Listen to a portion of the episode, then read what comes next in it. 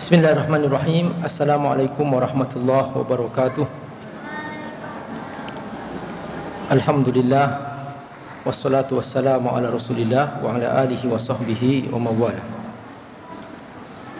Kita berbahagia karena kita digerakkan oleh Allah, dipilih oleh Allah untuk mencintai majelis ilmu. Setiap kita diperintahkan oleh Allah agar memburu majelis ilmu. Yang pertama Allah turunkan adalah perintah mencari ilmu. Iqra bismi rabbikal ladzi khalaq. Kemuliaan seseorang adalah ketika dia berilmu. Yarfa'illahu alladhina amanu minkum walladhina utul ilma darajat. Allah mengangkat seseorang karena imannya tetapi ketika dia berilmu maka derajatnya lebih tinggi lagi. Dan ciri orang yang sedang menuju surga adalah dia selalu rindu kepada majelis ilmu dan berbahagia kalau dia mendengar ada majelis ilmu.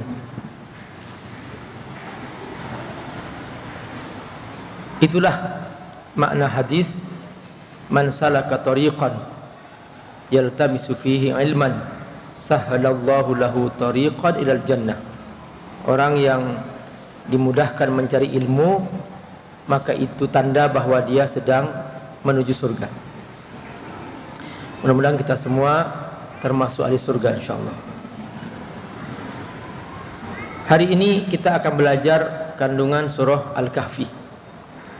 Tentu saya tidak akan membahas ayat demi ayat tapi saya akan membahas secara tematik. Nanti kalau saya minta kepada teman-teman agar buka ayat sekian, maka perhatikan ayat itu. Surah ini, surah Al-Kahfi, turun sebelum hijrah. Berarti surah ini disebut dengan surah Makkiyah. Jadi ada dua klasifikasi surah dalam Al-Quran. Kalau dia turun sebelum hijrah maka dia Makkiyah. Kalau dia turun sudah hijrah maka dia Madaniyah. Secara urutan surah Al-Kahfi ini secara urutan turunnya ya bukan urutan dalam Al-Qur'an. Urutan turunnya dia turun sesudah surah Al-Ghasyiyah tetapi dalam urutan Al-Qur'an surah Al-Kahfi terletak setelah surah Al-Isra Jumlah ayatnya 110 ayat. Dan inti dari surah Al-Kahfi ini ada empat kisah penting di dalamnya. Yang pertama kisah Ashabul Kahfi. Yang kedua kisah pemilik harta. Yang ketiga kisah Nabi Musa dengan Khidir. Yang keempat kisah Zulkarnain. Rasulullah SAW menceritakan tentang keutamaan surah Al-Kahfi dalam hadisnya bahwa siapa mengqara'ah surat Al-Kahfi fi yaumil Jum'ah siapa yang membaca surah Al-Kahfi di hari Jumat adha'ahu Allah bainahu ila baitil atiq. Allah akan memancarkan cahaya dari bawah kakinya dia berpijak dari tempat duduknya dia duduk sampai ke Ka'bah yang di langit. Disebut Al-Baitul Atiq. Dan Rasulullah sallallahu alaihi wasallam menganjurkan kita agar selalu membaca surah ini terutama karena surah ini memberikan penghalang. Jadi surah ini akan menghalangi kita dari fitnah dajjal. Makanya kalau suatu saat nanti tiba sebuah zaman dan kita ketemu dengan dajjal hendaklah kita membaca surah al-kahfi. Ya terutama sepuluh terakhir dari soal kahfi Itu untuk menjaga dari fitnah Dajjal. Inilah dia keutamaan surah Al-Kahfi. Dibuka oleh Allah Subhanahu wa taala dengan kisah Ashabul Kahfi. Ini pembukaan kisahnya dari ayat ke-9. Di sini Allah Subhanahu wa taala memastikan bahwa ada sekelompok anak muda yang mereka berhadapan dengan penguasa. Penguasa zalim, kafir, tidak beriman kepada Allah. Anak muda ini datang untuk berdakwah, mengajak orang-orang pengikut-pengikut raja agar mereka beriman kepada Allah Subhanahu wa taala. Bahwa pemilik alam ini adalah Allah bukan raja. Bahwa yang mengurus alam ini adalah Allah bukan raja. Raja bukan Tuhan. Maka tentu ajakan ini sangat mengganggu mengganggu kekuasaan.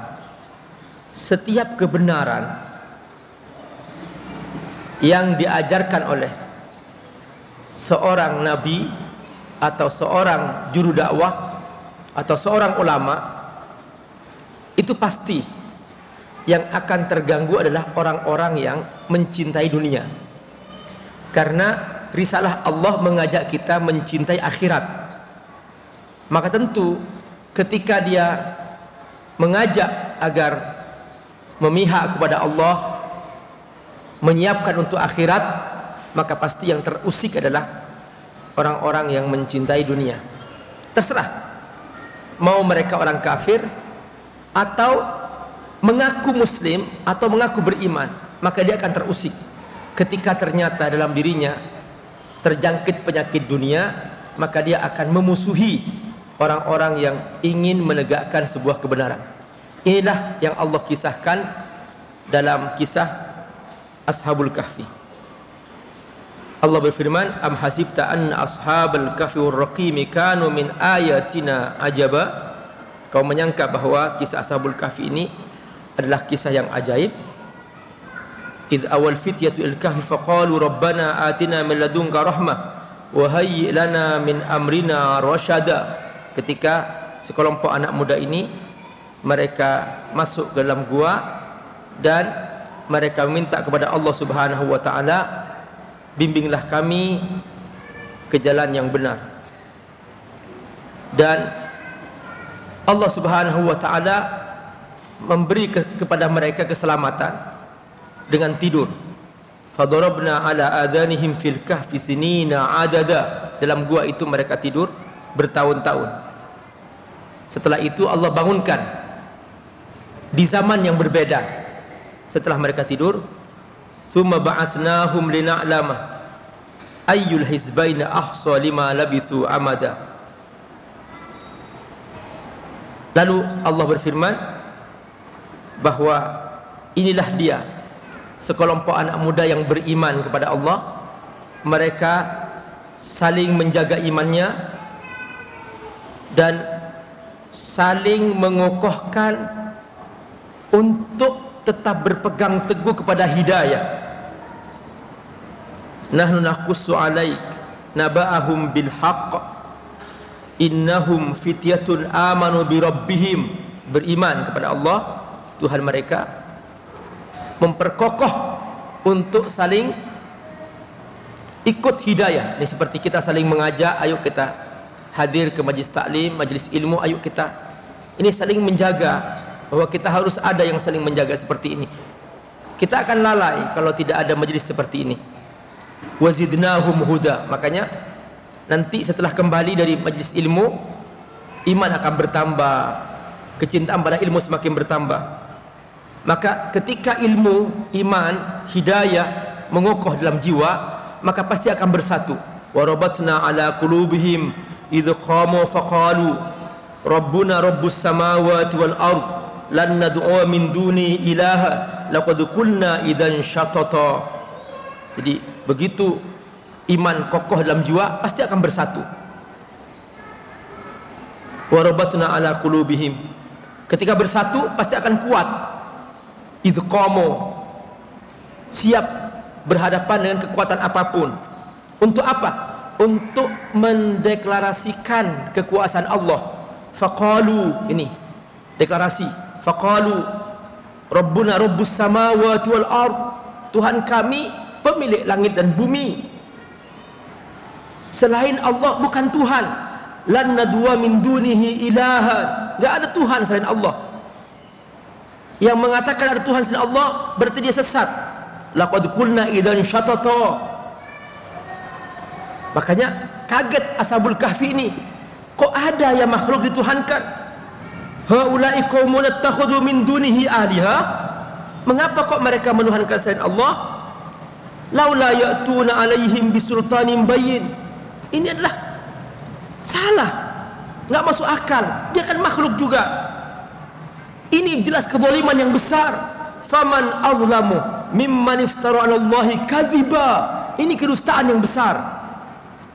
Makanya kemudian karena biasanya bahasa penguasa itu selalu bahasa kekuatan bahasa ancaman. Itu sepanjang zaman. Banyak kisah-kisah para nabi yang dibunuh dan banyak kisah-kisah para ulama yang dipenjarakan dan dibunuh. Selalu seperti itu. Makanya Allah tahu bahwa sekelompok anak muda ini inilah yang punya iman. Lingkungannya kafir kalau mereka bertahan dalam kondisi seperti itu nanti tidak ada orang beriman. Maka Allah jaga sekelompok anak muda ini sampai lintas generasi supaya bertemu generasi baru yang belum terkontaminasi oleh akidah kafir sebelumnya itu. Itulah rahasia mengapa mereka diturunkan oleh Allah selama 309 tahun ini ceritanya. Wa idh i'tazaltumuhum wa ma ya'buduna illallah fa'u il kahf. Masuklah ke gua. Fa'u ilal kahf. Masuklah ke gua. Lalu apa? Semua kita berkata tabiat gua itu nggak ada kehidupan. Semua kita berkata di gua itu gelap. Di gua itu ya kematian. Tapi Allah menjamin bagi Allah tidak ada yang mustahil. Kata Allah, "Yanshur lakum rabbukum min rahmati." Aku jamin di gua itu aku akan tebarkan rahmatku. Lalu kata Allah, bukan hanya rahmat, tapi Allah akan sediakan semua kebutuhannya. Wa yuhayyi lakum min amrikum mirfaqa. Ini pelajaran bahwa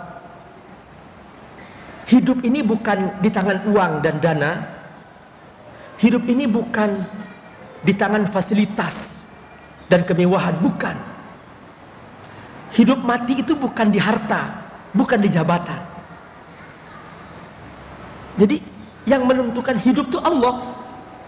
Sekalipun dia berada di fasilitas, dia harus mati. Tapi kata Allah tidak mati, tidak mati.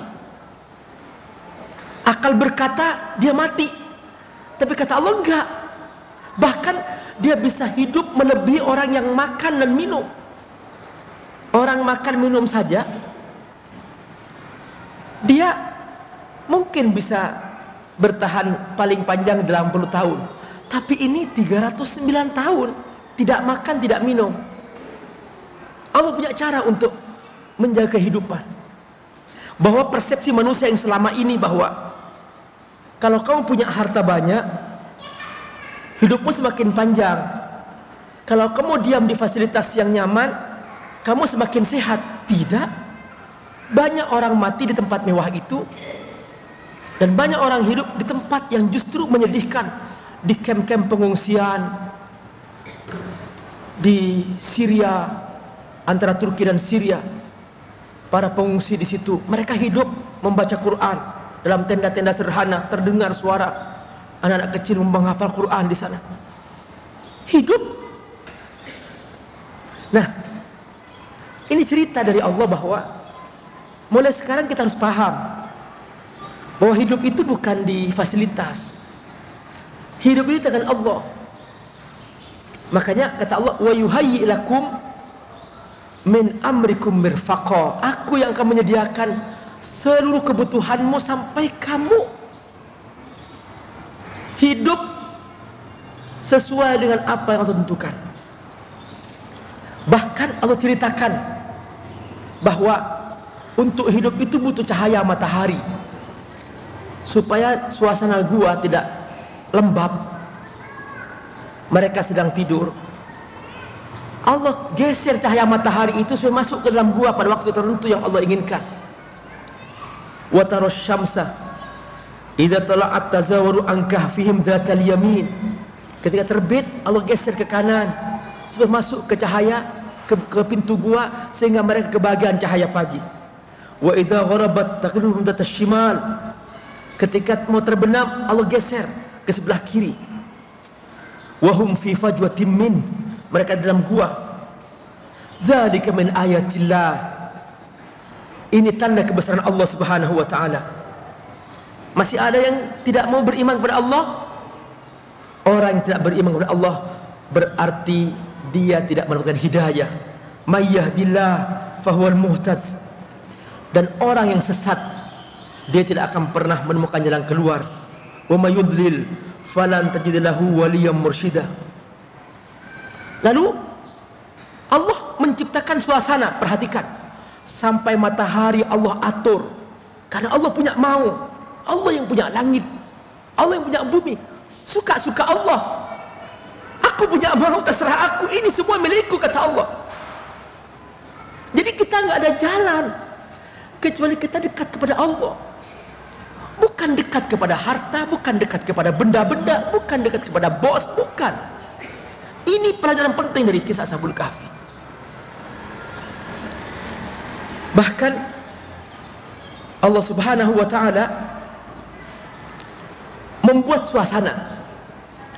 Seandainya ada orang datang ke gua itu siapa pun yang hadir ke gua itu di saat ashabul kahfi sedang tidur pasti dia akan berkata mereka tidak tidur. Kenapa? Supaya tidak dibangunin karena Allah punya keinginan mereka harus tidur 309 tahun. Perhatikan. Wa tahsabuhum aiqadha rukud. Kau datang ke sana pada saat itu kau nyangka mereka bangun tidak tidur. Padahal mereka tidur. Tabiat tubuh yang berbaring di atas satu posisi biasanya kena lembab seperti kayu kalau berbaring di atas tanah dia dimakan rayap bawahnya. Kenapa? Satu posisi. Tapi Allah punya kuasa. Kata Allah aku balik dia badannya ke kanan ke kiri supaya tidak kena lembab sehingga tetap utuh tubuhnya selama 309 tahun. Perhatikan. Wa nuqallibuhum dzatal yamin wa dzatal shimal. Aku yang membalik badannya itu ke kanan ke kiri supaya tetap utuh bahkan anjingnya oleh Allah dibuat dia seperti bangun menjaga pintu gua padahal anjingnya juga tidur jadi anjing dalam posisi seperti dia berjaga-jaga sehingga seandainya ada orang mau masuk ke gua, dia tidak berani karena nampak anjing ini seakan-akan mau menerkam. Supaya tidak ada orang masuk ke gua itu. Wa kalbuhum basitun dhira'aihi bil wasid. Dia seperti mau menerkam, berjaga-jaga. Padahal dia tidur anjingnya. Makanya kata Allah, Allah buat suasana gua itu angker menakutkan sehingga tidak ada orang yang datang ke sana dan tidak ada orang membangunkan mereka. Lawit tala'ta alaihim lawallaita minhum firara wa lamulita minhum ru'ba. Seandainya kau datang ketika itu kau menyaksikan, kau akan lari tunggang langgang ketakutan. Tidak mau masuk ke gua itu. Perhatikan. Subhanallah. Kita menyaksikan cerita ini seperti sebuah film di depan mata kita. Allah bercerita sangat indah sekali. Nah, ini kisah pertama yang Allah ceritakan dalam Al-Quran tentang Ashabul Kahfi.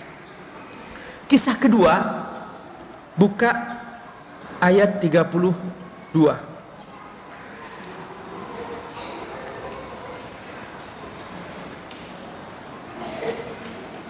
Ini kisah tentang pemilik harta.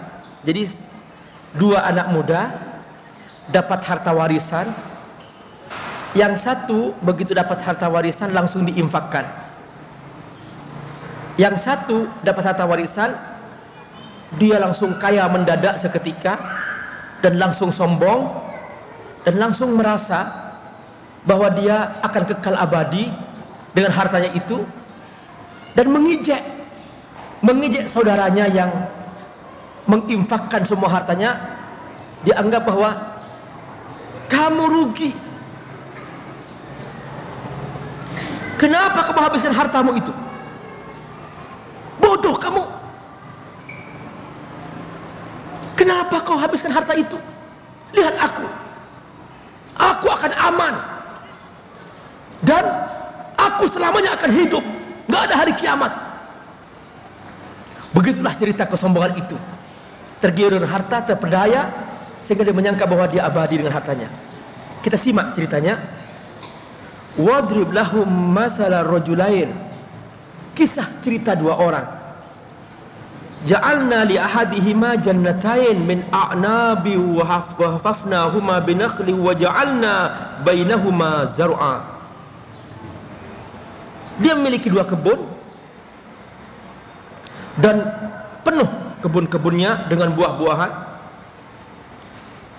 dan saking suburnya para ulama tafsir menceritakan bahwa seandainya seorang ibu-ibu membawa bakul di atas kepalanya berjalan dari ujung kebun sampai ke ujung sana ke ujung sebelahnya tanpa dia memetik buah itu cukup di bawah pohon-pohon itu dia berjalan maka bakulnya sudah penuh tanpa dia lelah untuk mengambilnya. Saking suburnya kebun itu.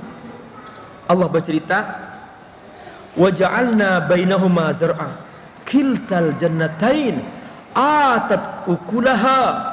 Walam tazlim minhu syai'a. Wa fajjarna khilalahuma nahara. Kebun itu ada sungai yang mengalir saking suburnya wa kana lahu samar buah-buahnya lengkap.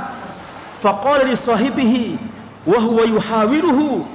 Maka dia karena sudah merasa aman dengan apa yang dia punya datang kepada saudaranya itu dia berkata ana aktsaru minka mala wa azzu nafara tahu enggak aku ini lebih hebat daripada kamu kamu enggak punya apa-apa sekarang aku punya harta banyak dan aku punya tim yang kuat Bapak Ibu Seringkali seorang bangga dengan dua hal dan sering kali kriteria sukses itu dua hal. Jika seorang punya harta banyak, sukses, tapi belum cukup. Jika dia punya tim yang kuat, sukses. Perhatikan ini, dia mengatakan bahwa ana aktsaru minka Ini keterpedayaan orang-orang yang materialistis. Bahwa dia merasa sukses karena ana aktsaru minka Aku lebih banyak daripada kamu hartaku. Yang kedua wa aku lebih punya tim yang kuat daripada kamu. Maka dia masuk ke kebunnya tertawa terbahak-bahak sambil dia mengatakan bahwa aku akan hidup selamanya. Aku akan hidup selamanya. Dia berkata seperti itu. Wa jannatahu. Dia masuk ke, ke kebun itu. Wa huwa zalimun li nafsi zalim pada diri sendiri. Qala ma azunnu an hadhihi abada. Aku enggak yakin ini akan berakhir. Aku akan kaya selamanya. Enggak mungkin. Bahkan dia berkata dengan sombongnya enggak mungkin kiamat terjadi. Wa ma azunnu sa'ata qa'imatan. Enggak mungkin ada kiamat. Wala irridtu ila rabbi la ajidanna khairan minha munqalaba. Kalaupun aku nanti ketemu Allah pasti Allah akan memuliakanku dan aku akan dimasukkan ke ruang VIP special uh, special person ya pribadi khusus. Maka dia merasa seperti itu. Makanya sering kali orang yang kaya merasa banyak harta dia merasa ingin diistimewakan. Selalu seperti itu. Diistimewakan di pesawat terbang diistimewakan ketika turun di pesawat terbang ingin dihamparin karpet merah secara khusus spesial seakan-akan seperti itu nah makanya dia ternyata merasa bahwa seperti itu pribadinya yang akan diberikan oleh Allah Subhanahu wa taala di sini temannya yang beriman tadi itu mengingatkan. Qala lahu sahibuhu. Berkata temannya, "Masa sih kamu ingkar kepada yang menciptakan kamu, menciptakan langit dan bumi? Akafarta billadhi khalaqaka min turabin thumma min fatin thumma sawwaka rajula?" Dia yang menciptakan engkau dari tanah sampai jadi manusia kamu nggak mungkin ada kalau Allah nggak menciptakan kamu. Yang beriman berkata, "Lakinnahu wallahu rabbi wa la usyrik bi rabbi ahada." Allah Tuhanku. Aku tidak akan berbuat syirik. Lalu yang beriman ini mengingatkan, seharusnya kamu masuk taman itu, masuk kebun kamu itu jangan sombong. Seharusnya kamu mengucapkan masya Allah La quwata illa billah. Bapak Ibu, orang yang melihat hartanya, melihat perusahaannya, melihat PT-nya, melihat rumahnya, melihat anaknya, melihat istrinya, melihat suaminya, hendaklah dia sadar bahwa semua itu dari Allah. Ucapkan setiap melihat nikmat yang Allah berikan, melihat mobil, apa saja, ucapkan Masya Allah, la quwata illa billah. Allah menjamin akan menjaga semua nikmat itu yang membuat nikmat dicabut kenapa? Karena dia sombong. Melihat rumah Masya Allah melihat anak Masya Allah jangan mengatakan oh cantiknya siapa dulu ibunya? Jangan begitu. Masya Allah la quwata illa billah. Melihat rumah Masya Allah la quwata illa billah. Diingatkan di sini walaula iz dakhalta jannataka qulta masya Allah la quwata illa billah. Sebaiknya kamu mengatakan ini kalau kamu masuk kebun. Benar secara zahir saya lebih sedikit harta daripada kamu. Intarani ana aqalla minka mala walada. Tapi aku yakin Allah pasti akan menggantikan hartaku. Fa asa rabbi ayyutiyani khairan min jannatika wa yursila wa yursila 'alayha husbana min as-sama' fatusbiha maka Allah akan mengganti. Karena aku berinfak aku berbagi. Tidak ada infak yang menyebabkan kefakiran. Belum pernah ada cerita bahwa ada orang berbagi langsung fakir. Tidak ada. Justru semakin seorang berbagi semakin dia diberkahi oleh Allah subhanahu mengapa? Karena Allah berjanji bahwa harta yang diberikan itu itu hutangku kepadamu. Man dzalladzi yuqridullah qardan hasana fayudha'ifahu lahu ad'afan katsira kau berbagi? Iya. Aku yang berhutang itu. Aku ganti kepadamu kata Allah. Dengan lipat ganda tak terhingga. Seorang menaruh investasi di sebuah perusahaan mungkin bangkrut mungkin kena tipu. Tiba-tiba perusahaan itu bangkrut. Kena korupsi 13 triliun misalnya hilang seketika. Hilang. Nggak tahu ke mana itu harta. Perhatikan. Nah tapi kepada Allah dijamin.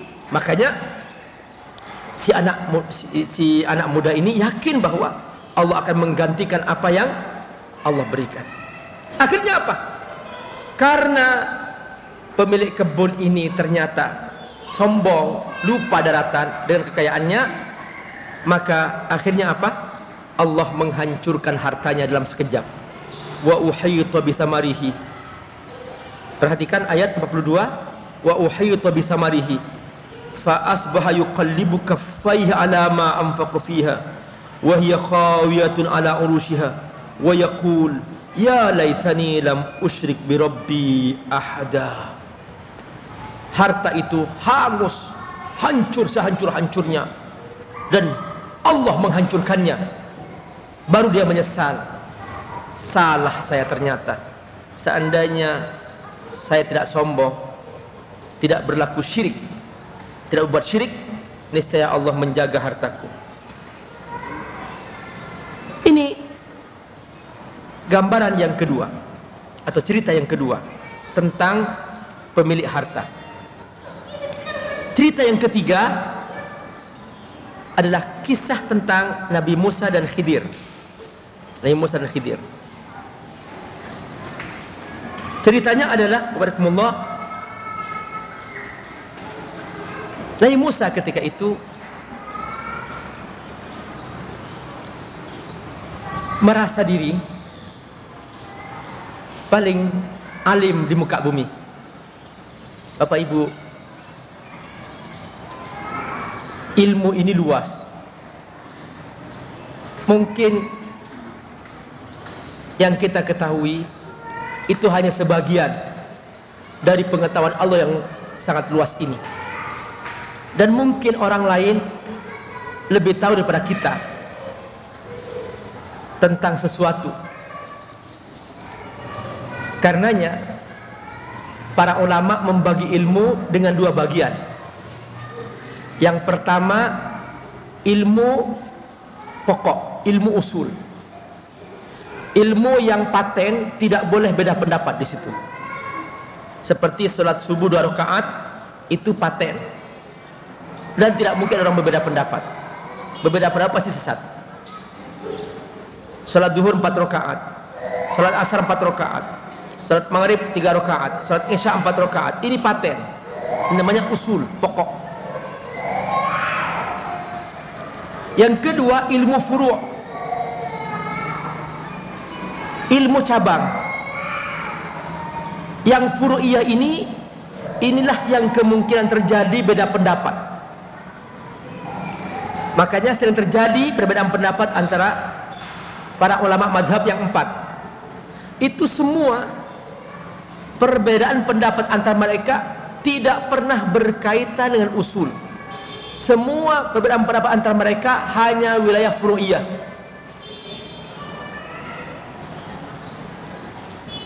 Imam Syafi'i mengatakan kunut subuh. Imam Hanafi mengatakan tidak ada kunut subuh.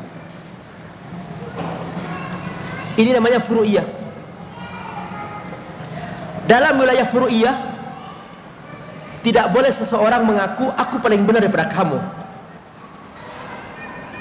Makanya dikatakan khilafiyah furu'iyah. Dalam wilayah furu'iyah tidak ada bid'ah. Bid'ah itu kalau bertentangan dengan usul. Misalnya ada orang mau sholat subuh empat rakaat itu bid'ah tapi kalau kunut bukan bid'ah kenapa itu furu'iyah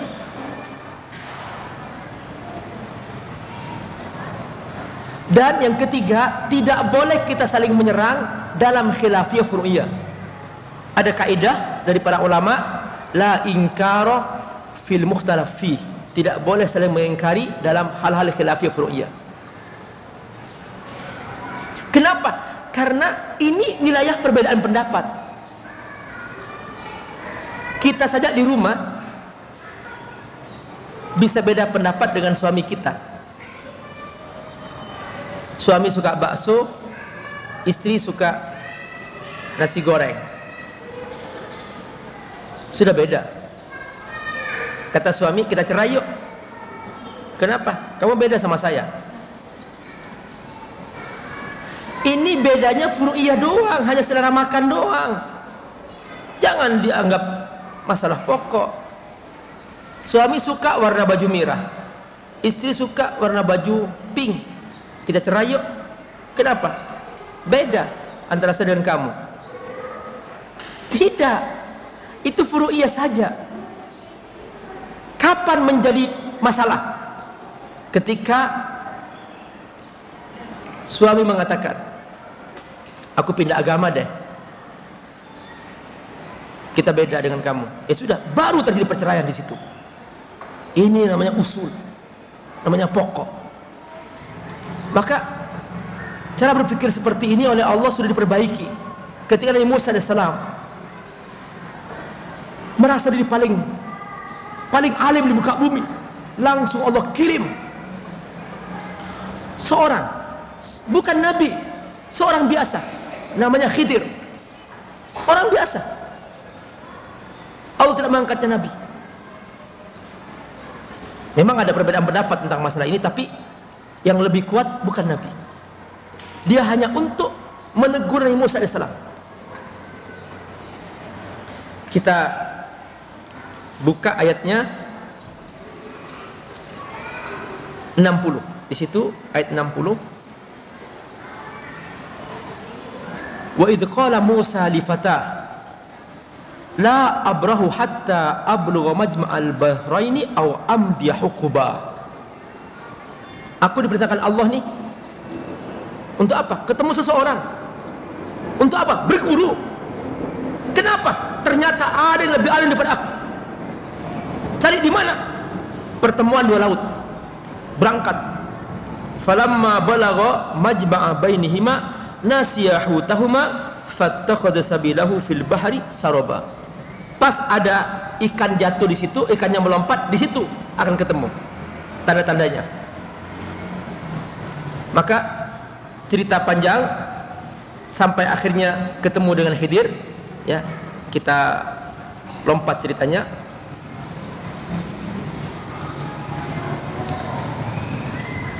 Fawajada ini ayat ke-65.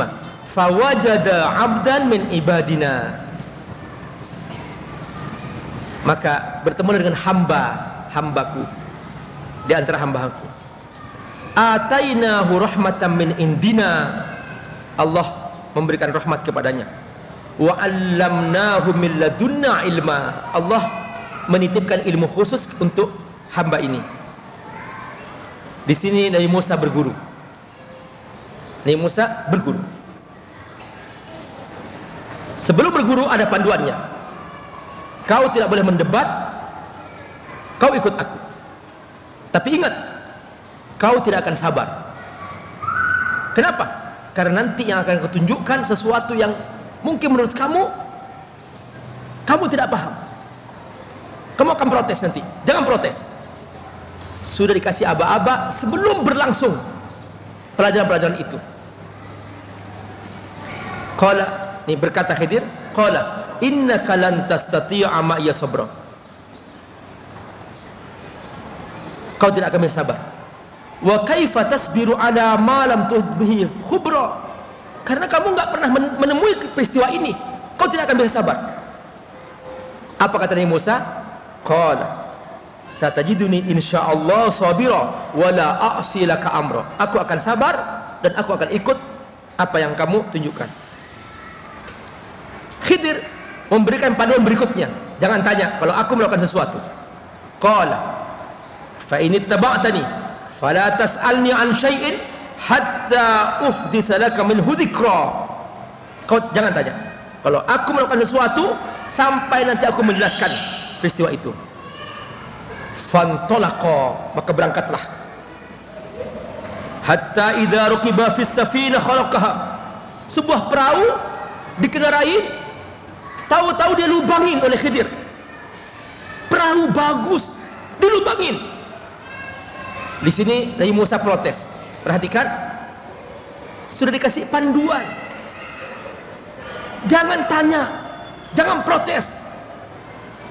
Qala akhraqtaha litughriqa ahlaha laqad ji'ta syai'an imra. Kau lubangi ini nanti kan tenggelam orang yang mengendarai perahu ini. Khidir berkata, "Qala alam aqul innaka lan tastati'a ma sabra." Aku sudah katakan, kau tidak mungkin sabar berikut aku. Nabi Musa minta maaf. Qala la tu'akhidni bima nasitu wa la turhaqni min amri usra. Maafkan. Aku lupa, kata Nabi Musa. Fantolako, berangkat lagi. Hatta idza laqiya ghulaman faqatala. Ada anak kecil lewat dibunuh oleh Khidir. Anak kecil lewat dibunuh. Nabi Musa protes lagi. Qala aqatalta nafsan zakiyatan bighairi nafs. Kau membunuh bunuh anak nggak berdosa laqad ji'ta syai'an nukra ini dosa Khidir berkata qala alam aqul laka innaka lan tastati'a ma ya sabra sudah aku katakan berkali-kali kau tidak mungkin sabar ikut aku. Nabi Musa minta maaf lagi. qala in sa'altuka an syai'in ba'daha fala tusahibni. Ya udah kalau aku nanti bertanya lagi jangan temani aku lagi. Qad balagta min ladunni udra. Sudah aku sudah maafkan. Fantolako berangkat lagi. Qala. Nih fantolako berangkatlah lagi. Hatta idza ataya ahla qaryatin istata'ama datang ke sebuah kampung Lai Musa dan Khidir sedang kelaparan. Mereka minta tolong punya makanan enggak? Kampung bakhil. Semua kampung penduduknya bakhil. Tidak satu pun memberi makan. Sudah kelaparan dalam kondisi sulit. Ketika itu Istad Ama ahlaha fa'abaw ayudayifuhuma mereka enggak mau memberikan makan. Eh tiba-tiba di depannya ada sebuah bangunan mau roboh fawajada fiha jidaran yuridu ayam qad Khidir langsung menyelamatkan gedung ini. Dia bekerja keras. Gedungnya ini bangunan ini dijaga diberikan lagi diperbaiki lagi sampai rapi. Seperti semula. Fa'aqama. Ini maknanya fa'aqama. Dia tegakkan lagi qala Nabi Musa berkata minta upah dong sama mereka mereka bakhil Masa kamu membantu mereka menjaga rumah supaya jangan sampai roboh? Minta upah sama mereka. Qala law syi'ta lattakhadta alaihi ajra. Di sini Khidir berkata, qala hadha firaku baini wa bainik. Inilah perbedaan aku dan engkau. Saunabbi'uka bi ta'wili ma lam tastati alaihi sabra. Sekarang aku ceritakan apa semua peristiwa itu. Amma safina. Adapun perahu fakarat limasakin dia milik orang miskin ya'maluna fil bahr bekerja di laut fa aradtu an a'ibaha aku lubangi sengaja wa kana wara'ahu wa kana wara'ahum maliku ya'khudhu kulla safinatin ghasba. Ada raja ada penguasa yang suka mengambil perahu yang baik. Makanya aku lubangi sehingga gak diambil oleh penguasa.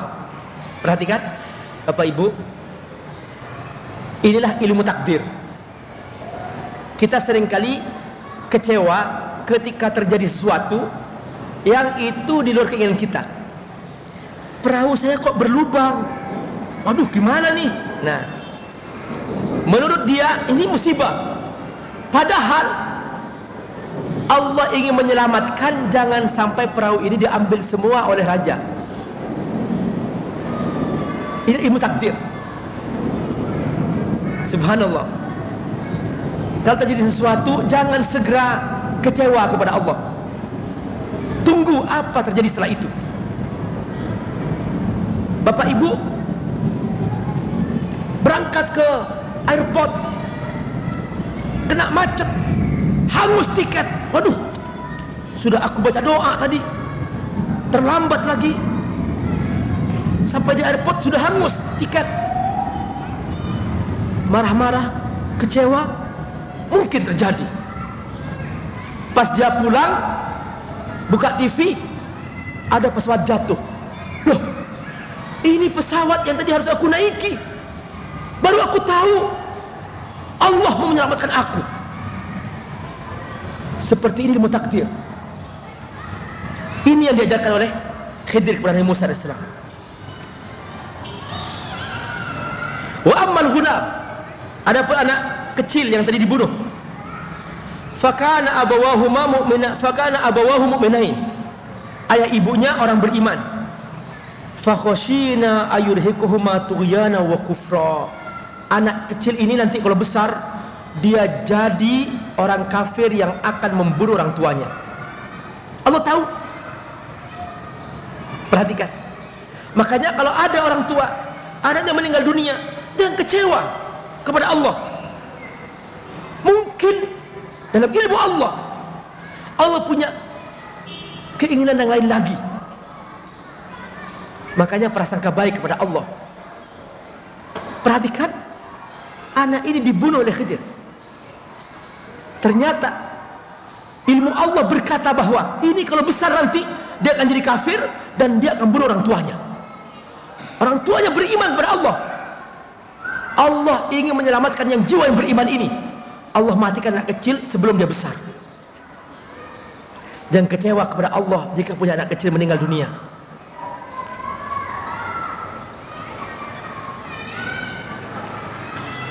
Dan apa kata Khidir? Allah ingin menggantikan yang lebih baik. Fa'aradna ayyubdilahuma rabbuhuma khairan minhu zakata wa aqrab ruhma.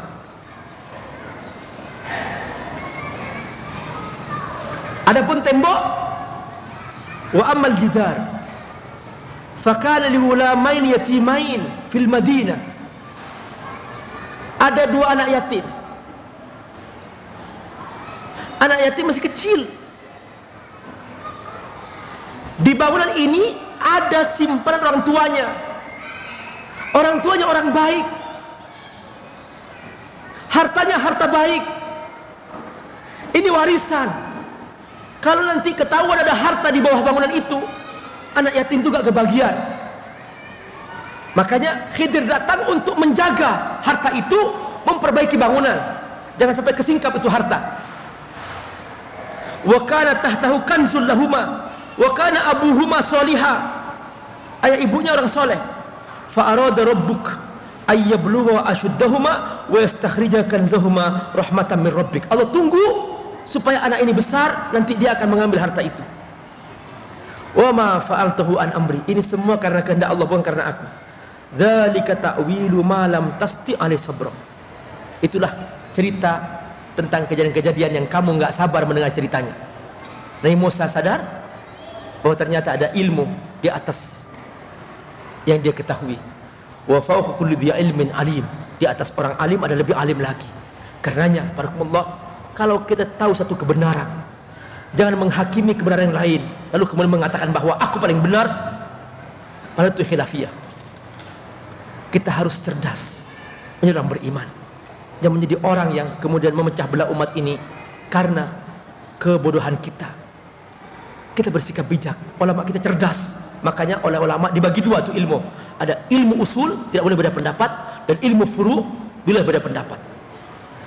Kenapa dalam furu'iyah yang kunut sah sholatnya yang tidak kunut sah sholatnya yang tidak sah yang nggak sholat subuh. Jangan tengkar tentang masalah baca kunut tapi tengkarlah untuk urusan mereka. Kenapa mereka nggak sholat subuh? Seperti itu kita menghadapi peristiwa-peristiwa tentang ilmu-ilmu yang kita pahami sehingga kita menjadi orang yang bijak. Kisah keempat tentang Tulkarnain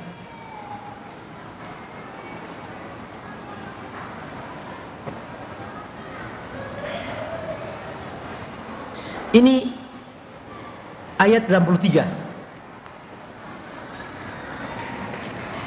Wa yas'alunaka 'an Dzulqarnain. Kau tanya tentang Dzulqarnain, siapa itu? Qul sa'atlu 'alaikum dzikra. Akan aku ceritakan kepadamu tentang Dzulqarnain. Siapakah dia? Dia seorang raja. Allah beri kekuasaan.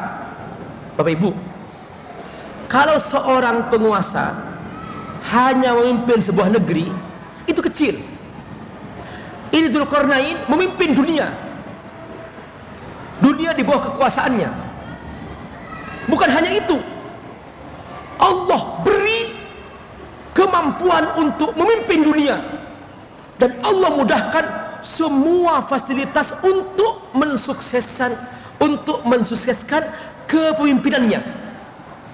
Zulkarnain apa kata Allah? Inna makanna lahu fil ard. Aku mudahkan apa yang dia mau di muka bumi. Wa atainahu min kulli syai'in sawaba semua fasilitas aku sediakan. Fa'at ba'a sawaba dan apa lagi dibutuhkan dimudahkan oleh Allah. Sampai-sampai Dzulkarnain berjalan menuju bumi paling ujung bagian barat. Di sana dia menyelesaikan persoalan. Hatta idza balagha maghrib asy-syamsi wajadaha tawrubu fi aini hamiatin fi ainin hamiatin wajada indaha qauma di sana menemukan satu kaum di ujung barat di sini mereka mengatakan kulna ya dzal qarnain imma an tu'adziba wa imma an tattakhidha fihim husna. Wahai dzal qarnain ini kaum hukum atau terserah kamu? Qala amma man zalama fasawfa nu'adzibuhu thumma yuraddu ila rabbih fayu'adzibuhu adzaban nukra. Yang tidak mau beriman kepada Allah aku hukum. Perhatikan kekuasaan. Bisa menjadi sarana untuk membimbing seseorang dapat hidayah Zulkarnain menggunakan itu. Tidak beriman kepada Allah mengikut Allah aku hukum. Setelah itu Allah menghukum nanti di akhirat kalau dia tidak beriman. Wa amma man amila solihan wa amma man wa amila solihan. Yang beriman beramal soleh falahu jazaa'al husna wa sanaqul lahu min amrina yusra. Maka dia dapat dapat balasan yang baik dapat penghargaan tapi juga dapat surga dari Allah Subhanahu wa taala. Dari ujung barat Allah mudahkan Dzulkarnain berjalan sampai ke ujung timur ujung paling timur sampai dia menemukan satu kaum. Hatta idza balagha madri asyams tempat terbitnya matahari. Wa, wa wajadaha tatlu ala qaumin lam naj'al lahum min duniha sitra. Ternyata di situ ada kaum yang tidak berpakaian. Nah kita nggak tahu di mana ini dulu Ibnu Batuta ketika keliling menemukan pulau di ujung timur itu dia kaumnya tidak berpakaian. Maka berkata dalam bukunya Jaziratun Zatu Orian pulau yang penduduknya bertelanjang Orian orang Indonesia mengatakan Irian Orian Orian nggak pakai pakaian nah kita nggak tahu apakah itu maksudnya yang jelas Allah bercerita di sini di situ bahwa sampai-sampai diperkirakan mereka nggak ada yang pakai pakaian. Bahkan terjadi masalah, ya terjadi masalah. Barakallah. Ada satu kaum yang suka membuat gaduh. Kaum ini namanya Ya'juj dan Ma'juj. Ini juga istilah lain lagi. Kita nggak tahu maksudnya yang mana kaum ini. Ya itu maju Allah yang punya ilmu. Memang banyak pembahasan. Saya tidak ingin masuk pada pembahasan yang sifatnya uh, penafsiran-penafsiran yang tidak ada dasarnya. Tapi saya akan mengatakan bahwa uh, ini akan menjadi tanda-tanda kiamat nanti di ujung perjalanan hidup manusia ketika menjelang hari kiamat nanti akan muncul satu kaum namanya Ya'juj dan Ma'juj. Dan kaum ini akan menguasai dunia. Jumlahnya banyak. Disebut oleh Nabi Ba'sunar. Setiap seribu orang dari mereka hanya satu masuk surga, sisanya masuk neraka. Saking banyaknya kaum ini dan saking bejatnya kaum ini membuat kerusakan di muka bumi. Menyebar dan tidak ada kaum yang mampu menandingi kekuatannya. Dikisahkan dalam riwayat bahwa munculnya ini waktu itu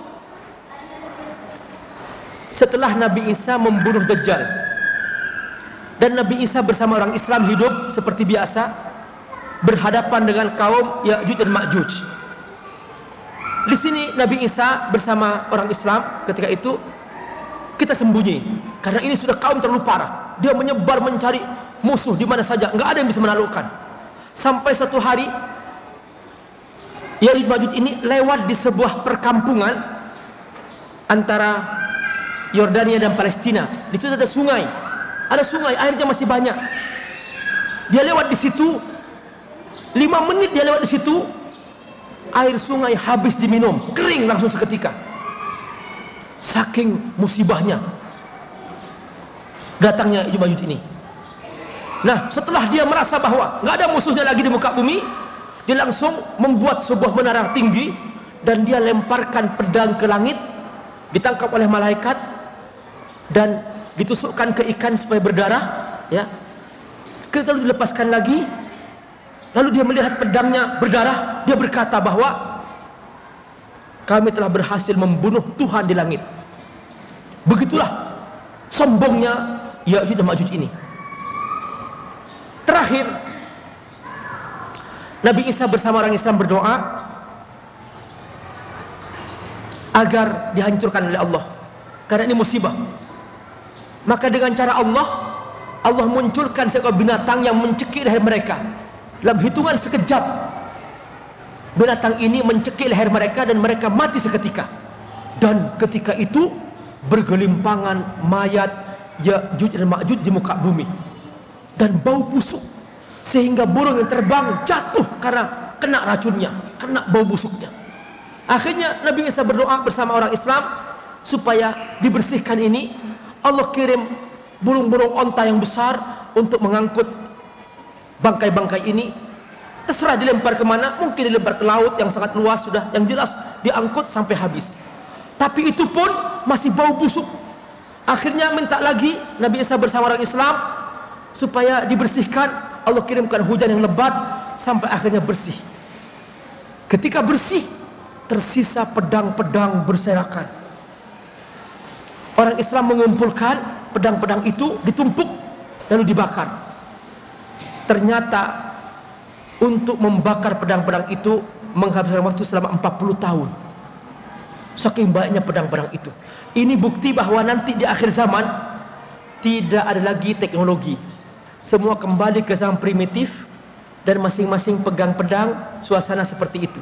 Karena sudah tidak ada lagi listrik tidak ada lagi uh, pesawat terbang tidak ada semuanya kembali seperti zaman dahulu. Masih belum ada teknologi. Ini zaman akhir nanti Saya tidak cerita tentang Ya'juj Ma'juj tapi hanya cerita di sini bahwa Dzulqarnain mendengar keluhan dari rakyatnya bahwa ada kaum yang sedang mengganggu, suka membunuh, suka membuat keonaran, tolong bantu. Dan kaum ini di mana? Di balik gunung.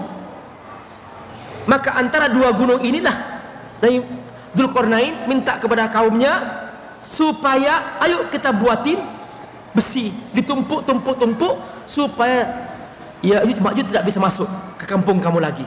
Nah ini dia diceritakan bahwa atuni ini ayat ke 96 atuni zuburul hadith ayo datangkan ke saya besi bakar.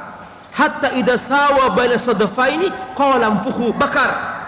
Hatta idza ja'alahu naru qala atuni ufri alaihi kitra cairannya dituangkan famasta'u ayyadharu wa mastata'u lahu naqba akhirnya ya Juj dan Ma'juj tidak bisa melubangi besi itu dan mereka sampai hari kiamat nanti tetap dia belum tidak bisa keluar terkepung oleh besi ini Nah, begitu nanti tiba saatnya hari kiamat, ya Juj dan Ma'juj akan keluar. Barakallahu.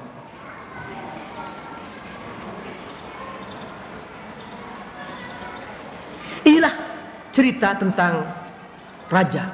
Barakallahu. Ada berapa cerita? Ada empat. Pertama, Ashabul Kahfi. Yang kedua, pemilik harta. Yang ketiga?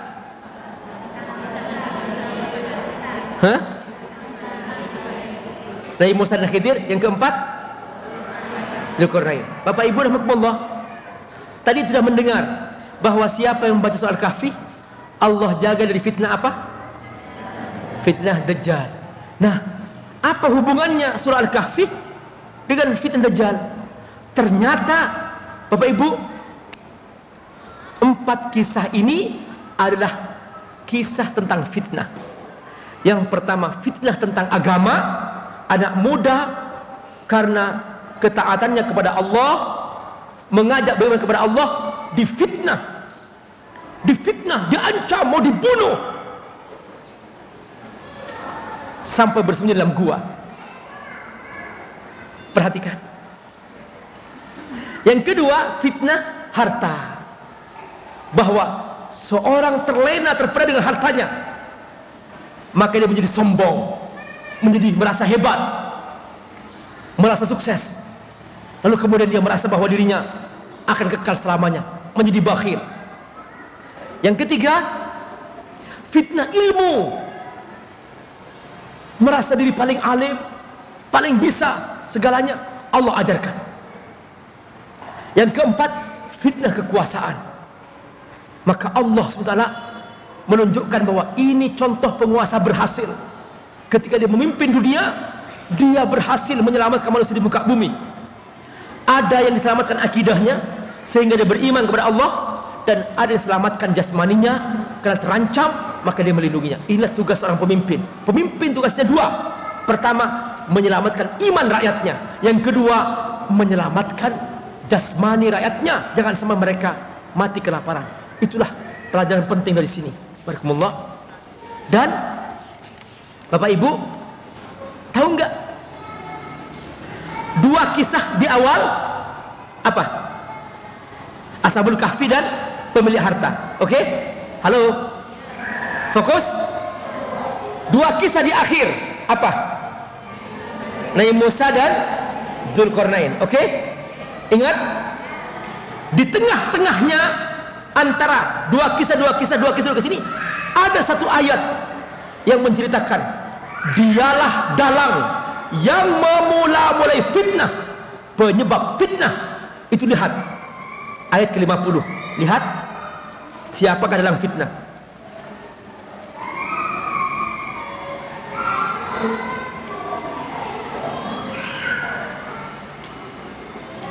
Ayat ke-50 ada kata apa di situ? Wa idh baca sama-sama.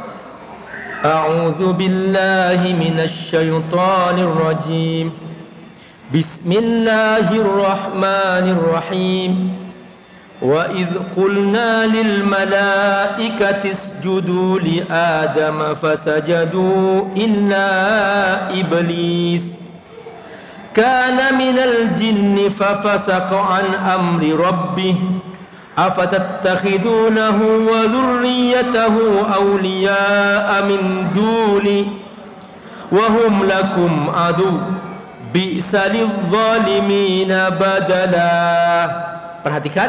Siapa? Siapa? Iblis.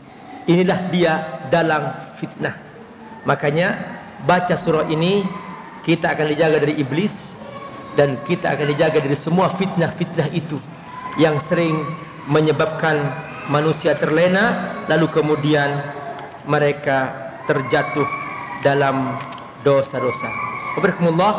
Itulah ringkasan tentang kisah kisah dalam surah Al-Kahfi. Semoga Allah berkahi. Wassalamualaikum warahmatullahi wabarakatuh.